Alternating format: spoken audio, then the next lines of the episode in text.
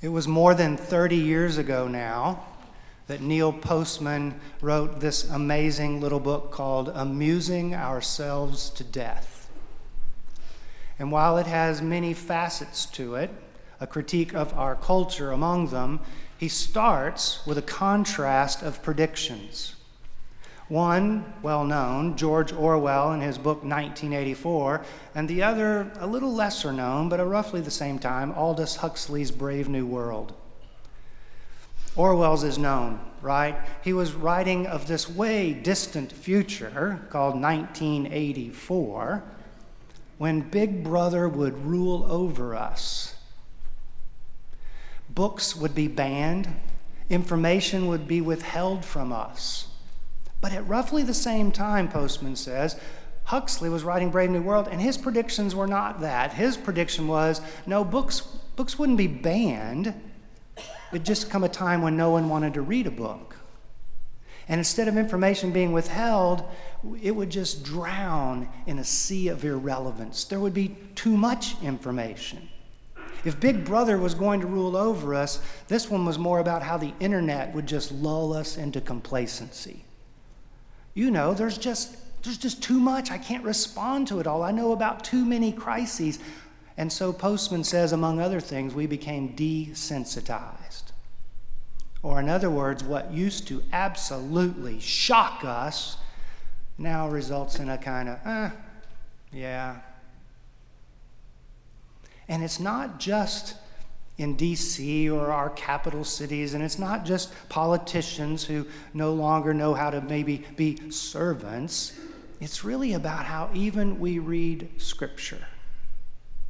Like, for instance, a page or two after this, Jesus is entering into Jerusalem, and there's this fig tree, and he curses it, and it dies. And then Mark writes, and it was not the season for figs. What? What? That makes no sense at all. Now, it would have made sense if there was this big field of fig trees and all of them except for this one were bearing fruit, and this one barren tree, and he curses it and it dies, and it becomes a kind of enacted parable about Israel failing to bear fruit or something like that. But he curses a tree for not bearing fruit, and it's not the season for fruit. You see what I mean by the scandal of the gospel has become a kind of yawn? We're no longer offended, we're no longer shocked. And it's the same in this story that we read. I hope you caught some of the shock. James and John approach Jesus, and the way I picture it, they're kind of whispering, Psst, Master, you, you got a minute? We just want to. And Jesus says, What, what do you want? Oh, what, just keep, keep it down, Lord. We're wondering. You know, when you, when you come into your glory, could we, could we have the places on your right and your left?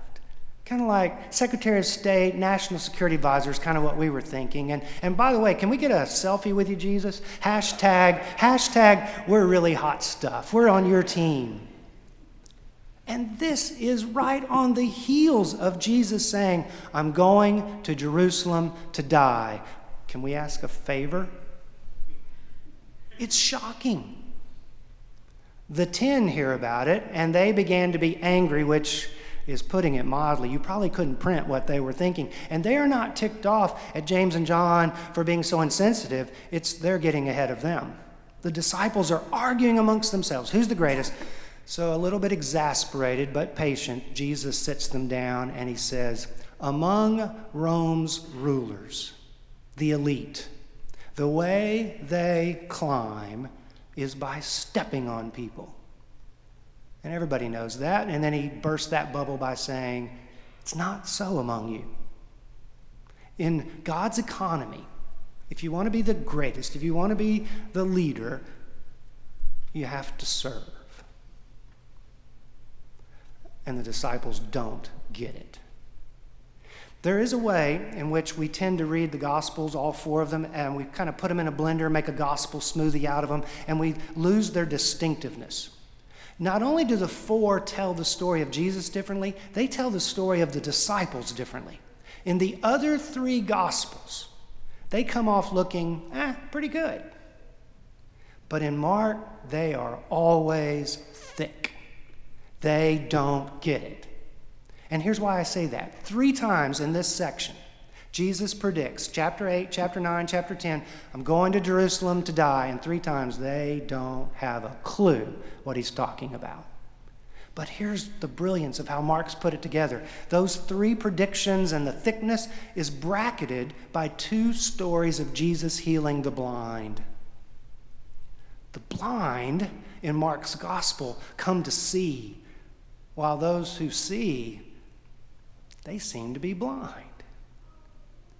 Or maybe another way to put it is if you're applying for a job, don't put Mark as a reference. He tells the truth.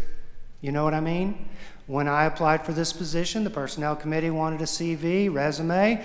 I turned it in, and of course, like all resumes, it had to have re- references. And I did exactly what you do. I put the people who love me, think the world of me, and when poor Steve Boo had to call him, that's all they did was just say, Oh, he's so great, he's so great. I'm not going to put Mark on there. If I'd put Mark on there, he would have told you about the time I went to Nicaragua. You know, we have a group there now. They left yesterday. I went 15 years ago with the faculty at the seminary where I was teaching. We were doing this exchange with some professors there about liberation theology, God's care for the poor. When we went to Costa Rica, we went to Nicaragua. In Managua, we stayed in a kind of denominational conference center, but that really doesn't quite do it justice. It was a tin structure with concrete floors food that was eh, not so great, showers without hot water, beds that were not very comfortable, and none of us complained aloud, just privately.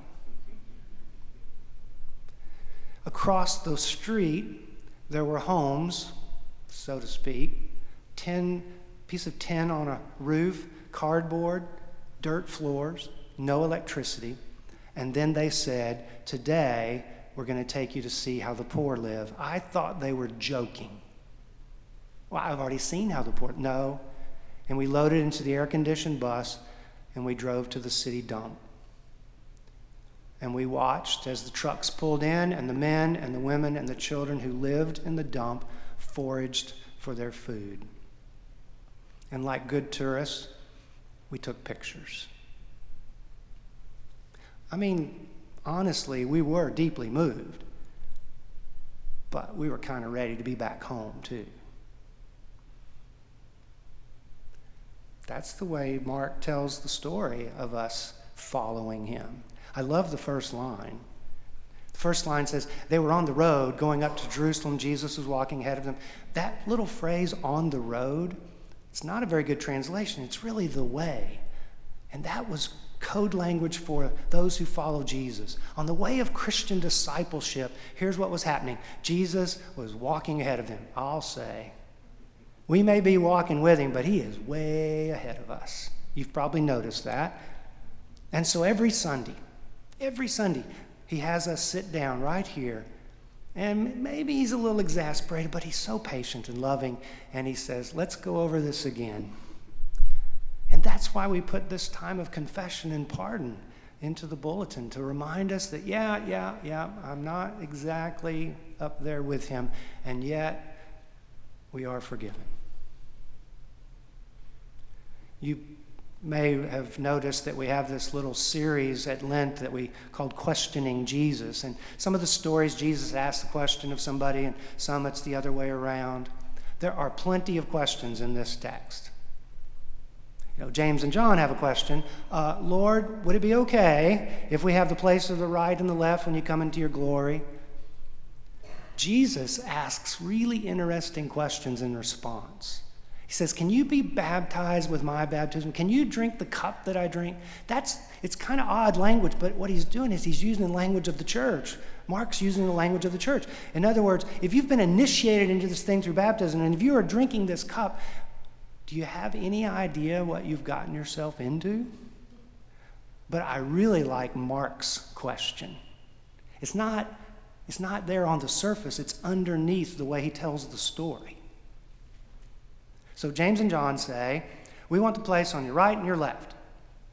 And they don't know what they're asking for because if you read on, Mark says that's reserved for the two thieves who are crucified alongside Jesus. Mark's question to us is very simple Are you sure you want to follow Jesus?